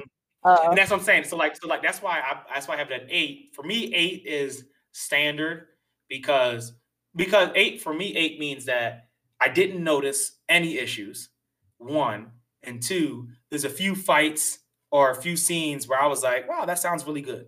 That's what I mean by eight. If I go under eight, that means there's a few parts where I was like, yeah, this fight was a little fucked up. Like I was listening to it and I was like, why does it sound like they're fighting with with paper noodles? You know what I mean? Mm-hmm. Like, and that's why it's very hard for me to give things sound design 10. a 10 out of 10 because I'm like, this Fire Force is right there. Fire Force, you watch a fight in Fire Force, it's like it sounds like you in a uh, you, especially if you, you can, even if you have a decent sound system, you can have a Bluetooth, you can have a Bluetooth speaker, and it'll sound like you in the motherfucking movie theater. That's how well it's done. Definitely, like, definitely feels like surround sound when you watching Fire Force. Like I do, I do understand like what you're talking about. Even though I don't have neither a surround, barely any sound type shit with this TV, but uh, you be hearing that boom, and be like, "Oh my gosh, what's that behind me?" It's like I got a speaker back there. It's, it's potent as fuck when it comes to Fire Force. Mm-hmm. Now, mm-hmm. when it comes to ranking the kings, I'm trying to think, and it might be muddled by like weeks of like work and exhaustion. Um, but I can't think of anything wrong with it. Yeah, so for, so for me, it's only about two moments: the final fight, and mm-hmm. when he ju- when he just finishes um his training with um uh Des was it Desha Despa? I can't forget. Despa, Despa's the king. Despa, Despa's yeah, Despa camel, but don't tell him I said yeah. with Despa, um, and he's fighting the guys in the bar, and I think they do a really good job of like in, accentuating his like him hitting them, quote unquote hitting them and not hitting them, and stuff like that, and like also them falling. Like it just it was it was like pleasing to see the effect, if you get what I'm saying, of of his training and stuff like that. So that's where I was like this is good here. Everything else was just not noticeable. Like it was, it's so good, it wasn't noticeable. Was it great? Was it phenomenal? Was it like, damn, like this movie quality? Nah, nah. Now, if you're talking about My Dress-Up Darling, there's a few episodes, I might give that a nine because there's a few episodes where I'm like the water lapping at their feet and then it splashes. I'm like, damn, this shit, Look, I feel like I'm on the beach right now. But anyway, that's a different discussion. That's different, different discussion for different time. But yeah, sounds like um eight out of 10. Musical score, I give that an eight out of 10. Two reasons. One, they don't the musical score the musical score isn't very vast. We're not getting we're not getting blasted with a lot of different songs and bangers. We're getting we're getting like four solid, very solid, solid songs throughout the anime. Um, and then I don't I personally don't like the song for the second opening. I think it wasn't as good as the first one. Nah, we ain't finna do this tonight. Mm. You're not finna insult Hadaka no Yusha. Vaundy did that shit. Here's the thing. I feel like the, the when you look at the lyrics and you realize how much it ties in to Bojji, mm-hmm. like both songs tie into Bojji. Bojji as a character, especially, as well as other characters, but especially Bojji. Boy, start talking about boy, like like the title "Boy" by King Gnu talks about Bojji as a mm-hmm. boy. He's still he's still a boy at the beginning of the series. We get to the second half. Hadaka no Yusha translates into Naked Hero and we reference the first episode where Kage took Bojji's clothes. Well, Bojji gave Kage his clothes. And you think of the title of the first episode is I think the Emperor's new clothes or the Prince's new clothes, whichever, whichever. But he's walking naked through town and being made fun of. He goes from that naked prince who's not basically a joke to the hero that he's always meant to be because he's been given the opportunity to do so give me enough light to protect the things that I adore or things I love, however you like, whichever translation you see. That fucking lyric hit so hard because that's all Bojji wants to do do despite the fact that the kingdom has always treated him like less than and he knows that because he's read their lips and heard their like seen their jeers from their by reading their lips it's so much more potent because it's like despite all that i want to protect my kingdom because I love my kingdom despite everything that's happened. Despite this curse that has befallen me, I still want to protect all the things that I love and adore. Shake off the malice. Bojji has does not, is not malicious despite all that he has been through. And like it, it's just so much of the lyrics ties into what the series became, especially in the second half. But but but was the second song just as good or better than the first one? I think it fit the second half. Like I love I can't I can't say I well here's the thing. I listen to Hadaka no Yusha more because it hits harder for me. Lyrics mm-hmm. the from the lyrics to the visuals to what those lyrics mean in reference to Bojji. But I don't hate King Gnu because I think both of them did what they needed to do as far as where the story was was at at that point. Okay. Okay, okay, Like I like I literally, right, I literally said like when the second half of the series said like what this what is this new opening gonna be about? And you see how it starts off with Bo like Kage making shadow puppets, and then it ends with him making the crown for Bojji. And it kind of symbolizes like helping Bojji, like Kage kind of helping Bojji to get his crown back, which has kind of been not snatched away, but lo- like lost by the people who like haven't been supportive to him. I think Hada- like King Gnu does a good job. I mentioned this earlier. King Gnu, Boy by King Gnu, and the visuals does a good job of introducing us to the story without revealing too much, and kind of showing okay, Bojji's young still. He's not really where he needs to be. He's still a boy. Hadaka no Yusha, he became the hero and kind of the man he needed to be, despite all that he's gone through. So both of them really, I can't say I don't like King Gnu. I love Boy by King Gnu. I love Hadaka no Yusha even more because it it, it riles up some emotions for me. I'll say that they both did what they needed to do for where the story took place, first half and second half. I, you know, you know, I I like both songs. I like the first one better than the second one more. That's Mhm. just me. Um, you know, I I I did not look that much into the songs. Um, I was thinking of literally just musically. I think I listened to the first, the second opening, um, twice during the second season, the second part half of the show. The first opening, I think I listened to about every other episode. Every other episode, I was like, no, I'm just gonna keep this playing. I'm just gonna keep it playing. Right Oh look, I listened to the whole. keep, I, I ain't gonna hold you. I listened to this the entire like I played like let the the whole Intro play the entire series. the entire second half of the series. Every time the opening Yeah. came up, I let that shit play, and sometimes I rewinded it to just listen to it again. Uh, yeah, so we definitely, definitely opinionated on this one because I that second one I heard it once and I was like, yeah, I forgot about it. I was, I'm gonna keep skipping you gotta look The at the first one, the first one, that shit was a bop. That shit was a bop. It's definitely a bop. I'm not disagreeing with it being a bop. yeah, Like like I said, I was, I, just because I put like I was, I was thinking musically. Well, look, it, I think both of them are bops. Just just Hadaka no Yusha came out swinging for me. Like it said, it said everything I've. Man, look, uh, now, you- now you finna go make me listen to this shit when I get off this pod. Cause, cause look, child, honey. Oh gosh. All right. So lastly, for our only new um category, well not category, but subcategory that we didn't have when we used to do reviews back in the days, voice acting. Um I was gonna put okay, unpopular opinion. I was gonna put 9 out of 10 first because I didn't I didn't listen to the dub. I haven't listened to the dub yet, so this is basically all sub.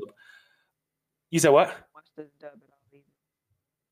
You didn't watch the dub either? Say, won't say it one more time. I haven't- didn't watch the dub either. I might, but I might make no promises.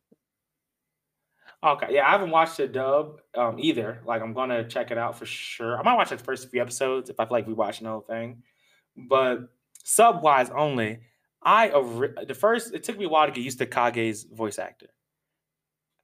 I did not necessarily like it at first. By the end of the series, I, I think it's fine, which is at first I gave it a nine, but then I was like, I realized that's a personal issue.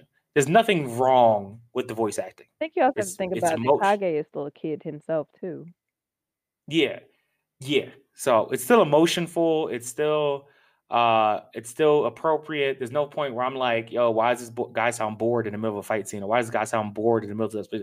Like it's still, it's still like there's no part where the voice acting really fails to fit the scene or what's going on. So that was just me being, I guess, nitpicky of my own personal preferences. But yeah, no, voice acting is 10 out of 10 for me. I just I don't think there's anything with the voice acting. Again, I haven't listened to the dub. Now, if we're talking dub, I could say something else. There's only one. I think there's only one show where I don't like the sub in the dub. I think that was Shiver and Fell Night. I don't remember what it was, but um, yeah, I don't think there's anything wrong with the sub voice acting. I'm pretty sure the dub is just as good. Just haven't listened to it yet, so wouldn't know. I might watch the dub. I'm gonna have to give the sub like a voice at uh not sub Jesus the voice acting for for the sub a ten out of ten. I saw nothing wrong with it. All the voices fit to me. I really have to applaud that applied um Bojji's voice actress.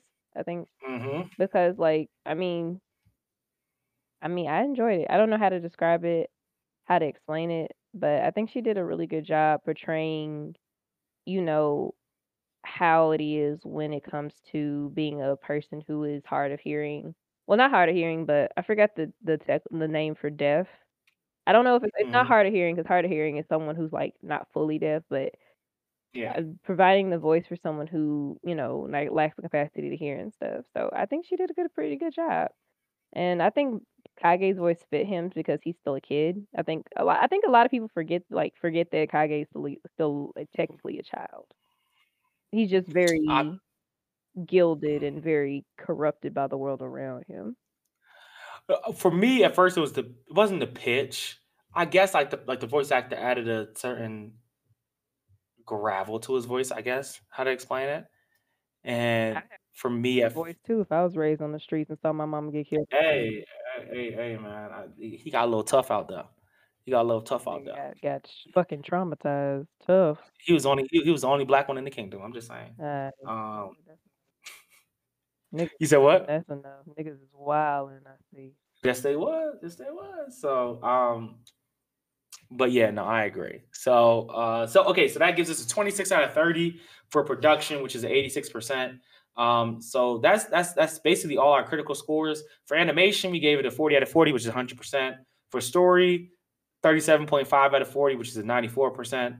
Characters, 29 out of 30, which is a 96%. And then production, 26 out of 30, which is an 86%, which gives us to a grand total, an overall score of uh 132.5 out of 140 or or 95%. So that means ranking of kings is 95%. That that fits it comfortably in the upper echelon of many, many of our um uh many of the anime that we've ranked. That puts it up there with Great Pretender. Um, that puts it up there with uh what what else, what else do we have highly ranked on here? Um Haikyuu season four to the top part one.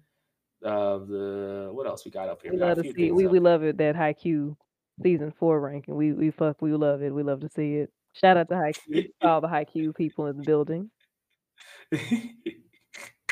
You know I I always gotta say something. Uh, hey, hey, hey, hey, you, hey, you know we love Haikyuu around Of here. Everybody, everybody but everybody but Evan. Everybody but Evan. Anyway, Um, yeah, we're not gonna talk about him we though. not gonna But yeah, so that that, that what I'm talking about. So that puts it in the upper le- echelon of our rankings, ranking of kings with 95%. Um, so let's let's quick let's quickly just run through the personal. Personal, this is subjective. Um, now that we've done all the all the well, we've done all the critical talk, trying to be objective, trying to be you know, subjective. I'm gonna say this. I hate Daida. I hate Daida. I he Daida is my least favorite character. I don't like that kid. I just I just don't like him. I just don't like that kid. All right. Daida I look at his face and I want to punch got it. better until he made that decision. I was just like, man, And then, so then he made that decision. And then he made that decision. Like, like, like Daida, Daida, we already didn't like you. We already didn't like you. Then you then you gained some, you, you matured a little bit. You gained some growth. And I was like, you know what? when Might see that something. And then he went back, and then it all got written off when he was like, no, bring Miranjo back to life. I want to see Ouken. I'm serious. I want to see Ouken. I was mad. I was I don't like Daida. I just don't like that kid. I don't like him. Daida left I'm a just gonna bad say taste that. in my mouth. Like I think Daida, I, what I appreciate about Daida is that he grew while he he realized like this is what Bojji experiences, being able to like hear and see and whatever, whatever. And I like I he was getting to understand how Bojji. Like I appreciate him apologizing, you know, and really be willing to give up the crown to Bojji. But that decision, I was just like, God damn it, Daida, what the fuck, man? The way my Like just face L after L after L. Like and on. L, and she's just like she old as hell. But then again, this is medieval times, so I, I guess you know that was normal Yeah. back in the gap. It's It is whatever, man. I think I think Queen Hiling is an underrated character. Um, I just like her a little bit more. She had some titties too, so I fuck with. yo, she has some ass too. What you talking about? She like, had titties, uh, titties. I was like, MILF, MILF, Queen Hiling a MILF. I ain't gonna I cap. mean, until that nose poking your eye, then That is true. That is true. That is true. Hey, some some dudes like being poked in other places, so she can do both at once. Okay. I mean, I mean, you know, in this thing, mouth on the balls. I don't know. hey, hey, she, hey, hey, from the back, From the back. from the back. Some dudes like that. I mean, I, I, I, I, I you know what? That's one. I'm not gonna shame that. I get it. I get it. I You know what I'm mean, look. Anyway, uh, of course you know how I feel. You already know how I feel about Domas raggedy ass. Fuck that Yeah, nigga. come Like he he Nah, he no could that's a bitch. he could have literally died in the show, and I think the show would have gotten better afterwards. Not even gonna hold you. Fuck him and fuck his non-piece ass. I said what I said, and any Domas fans can fight me because how you a fan of this man, bro? How? Oh my This man, even Daida So- himself said you really voted against the person you supposed to be teaching. And, yeah, people's clown. Yo, I- honestly, Domas is a walking L. He's a walking L. He a crawling L. Fuck that nigga. That nigga don't deserve to walk. Fuck you walking for, bitch. Uh, so for personal, we usually call, we call it the fun factor. It's a it's a cat. It's, it's it's four four subcategories of enjoyability, interest, characters, and rewatchability. Um, for me, I got a forty out of forty, straight hundred percent. I think this is a great show. Ah. I think it's a great show. I think I think I'm gonna rewatch it at some point. I mean, um, enjoyability, I enjoyed it. Even the parts, even the characters I don't like and like that, I enjoyed it. Like it, the fact that it it, it evicted so much emotion out of me watching it lets I me know I enjoyed it times during this show. like it it like it brings so much emotion to the surface. I actually um, recommended that a, a, to a guy friend of mine who doesn't watch anime to watch this because I really and I Mm. feel like I feel like maybe if you added another uh, another like um part to the fun factor is Mhm. Is this fit does it will you re- sug- is like suggestibility as far as the first anime Suggestibility. especially I think this is a perfect first anime to watch Mm. because like at the end and like you we see a lot of people talking about the animation the character well specifically the character design but i feel like if you introduce someone to the character design that's not seen like seen as something normal within anime itself they can watch Mhm. other stuff that's kind of a gateway I, i've suggested this to a friend of mine he's watching it and i don't know if he's on the second i said no last time he said he was on the second episode but he said so far it's like good and he doesn't watch anime at all so I really think Mm. this is a good. This is up there as far as anime first anime to watch. It's only 23 episodes. It's not too convoluted to where you don't understand the tot the plot. It's and the characters, majority of them, are really likable and complex. I think this is if we had to add another category, 10 out of 10 on suggestibility. I, I would Mm. recommend to first time anime watchers and veteran anime watchers all alike. That's, that's, that's a good category, Panda. Look at you. You know, you know, we we gonna be uh, honorarily as the first as the first first uh, review that we've done in almost a, a year. I forget the last time we did a review, and it being the new year, new season, new new all that. We gonna we gonna we gonna we gonna give Panda her own subcategory. Um, add it to the fun factor, suggestibility. Hey, Hey. hey, hey. hey. suggestibility that, that is officially that's officially added to the black anime review uh, categ- uh subcategory suggestibility within the fun factor so I, I agree i think it's very suggestible i think the art style and animation is very welcoming and pleasing it's not it's not something like like like um like uh uh death note or something like that where it it feels like it could it, it could, it could be a little bit overwhelming hmm so uh that it's very yeah, it's yeah, I agree. I agree. I agree. Yeah, look at that.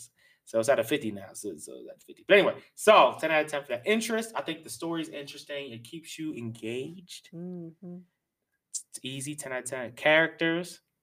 Again, because they evict so so much emotion out of me, I always feel like I gotta give a 10 to that. When I watch it, when I finish a show and I'm like, yo, I really hate this dude. I really like that dude, or something like that, or like this person, whatever.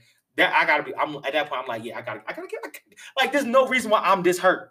Well, I'm watching this and I'm like, Daida, you punk ass little.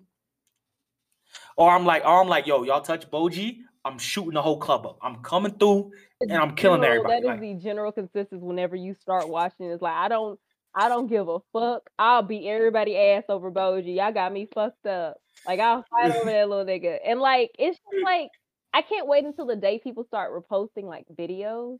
And I hope the one that's Mhm. reposted the most, not the fight scene, not fight any fight scene, but that moment when Kage tells Bojji that I have your back no matter. And the tears that's in Bojji's eyes, because Bojji's never, you know, read that from someone's lips or anything. To have that be offered that support after years of like not really being supported, it's a good feeling. That's good. makes you feel good. It makes you feel good, and it makes you feel like a little melancholy because you know Bojji hasn't heard that or felt that that support at all, despite people like supporting him from behind the scenes, like when Hiling killed him after the fight. He's never in front of his face felt that. And to have it from someone who Mhm. just met him, who started off scamming him, that's it was such a big feeling. Like watch it, like I I cried. I cried during the episode. And I really feel like that's one of the best, if not the best episode out of the series. Like of course I love 23 and of course I love the fighting scene. And but that's a more obvious thing. I need I want to see more emotion evoked like in that scene. That scene was beautifully done, honestly. I feel that. I feel that. Mm. Mm. Mm. All right, we, we could talk here forever. All right, rewatchability. I give it a 10 out of 10. I feel like I'm gonna end up rewatching this, whether it's by myself, with um uh maybe with like a little un- younger cousin or something like that. I'm gonna end up rewatching this at some point. It's just it, for me, it's something that I enjoyed so much that rewatching it won't it won't taint the experience or or that it's so good that I'm gonna rewatch it and be like have like good memories from when I first watched it. You know what I mean? So yeah, 10 out of 10. I I did this as a fun anime, man. I I man, I was talking about this, Panda was talking about this, timeline was talking about this from time to time. We was out there talking about it, and every every week, every every moment watching it was just it was a, it was a joy. Like you you mad as hell at these characters, but you're like, man, I want to see my boy grow. But then also you're like, I want to I want to find out the reason. What's the reason? And so I yeah, I, I I definitely plan on rewatching this um at a later date for sure, for sure. I'm not a rewatcher. Especially I might watch I might watch it for the dub for real. I, I'm not a really a rewatcher, but I'll rewatch Neither am I. this if I ever feel the moment. This and Haikyuu, of course. Uh, Oh, well, oh, of course. but I'm also very lazy, so I'm not a big rewatcher. But I'll probably watch the dub to see how it sounds and see what Mm. Bojji sounds like, see what everyone sounds like, just see how it goes. But ah Mm, man, this series was beautiful, and I love, I loved every Thursday was my favorite day of the week. I'm like, man, I can't wait till next week's episode. Or I'd be like, I swear to God, why the fuck would y'all leave off on this goddamn cliffhanger? We gotta wait a whole week for this episode. Y'all got me fucked up. Mhm. But we could keep talking. We keep talking forever, but I think this this is like this got to be. I think this and my our weathering with you is probably gonna be our longest review. Yeah, we definitely been for like a couple hours. Yeah, whether, whether our weathering with you was was a little bit long too, but it's okay. It's okay. It's okay, man. It's okay. I'm okay with that. So, um, again, I want to thank everybody who tuned in for tuning in. Um, please leave a comment, a review on whatever podcasting thing you're listening this on. Uh, we really appreciate it, and that helps us know what y'all want to hear from us and all that jazz. Uh, I want to thank the Dawn, uh, uh, Big Panda, um, on the scene, um, for coming on here and uh and, and preaching to us about the the beautifulness that is ranking of kings. Man, I think I And appreciate you for inviting me. Like it's been years since I've been on this bitch. It's look good to be back, like I said at the beginning. And like I'm, I'm you know, I appreciate you. You know, I gotta get my shit off when it comes to ranking the king, spread the gospel. that's real. That's real. You want to drop any of your um uh, links? The, the ship, anything you say will be in the description as always. You know what I mean? Follow me on Twitter at panda underscore Dadon. That's D A D O N. Follow Worst Generation Pod, Worst Gen W O R S T G N P O D. Make sure you tune in, subscribe to the Patreon. Make sure you tune in to Anime After Dark every Thursday at 8:30 CST. Um, follow us at Worst Gen Pod, host also hosted by Blanime Pod. Uh, make sure you support us. Tune in. It's always a lot of fun, whether it's anime related, not anime related. Tune in. Everyone has a good time. Um, and I think support, of course, support all of our Black anime podcasts. Black Anime, Mike Check Waifu Waifu, of course, Worst Gen and Blanime, of course, um, Inside the Mind of a Blurred, uh, support, of course, Concept Moon and God Punch. Just support our community, you guys. There's not a lot of us, but of course, we love to see it. We love the community to grow. Um, just shout out to everybody listening. And if I forget anyone, I am so sorry because I'd be terrible with like thinking people to. Oh, shout out to Dad Needs to Talk podcast as well. How could I forget about him? Um, and I and Father, well, Father Bash, that's what we call him. Um, mm, I can't think of anything. Are you cool? Uh, Dave, most of most of them maybe either been on here or I've shot them out before. That Dad needs to talk hasn't been on here yet, but everybody gets on here sooner or later because that's what we do. That's what we do out here. Everybody gets on here sooner or later. Um, but yeah, so that's the review for today. Uh, thank y'all for listening, and we gonna be back. we gonna be back. Bye, y'all. Peace.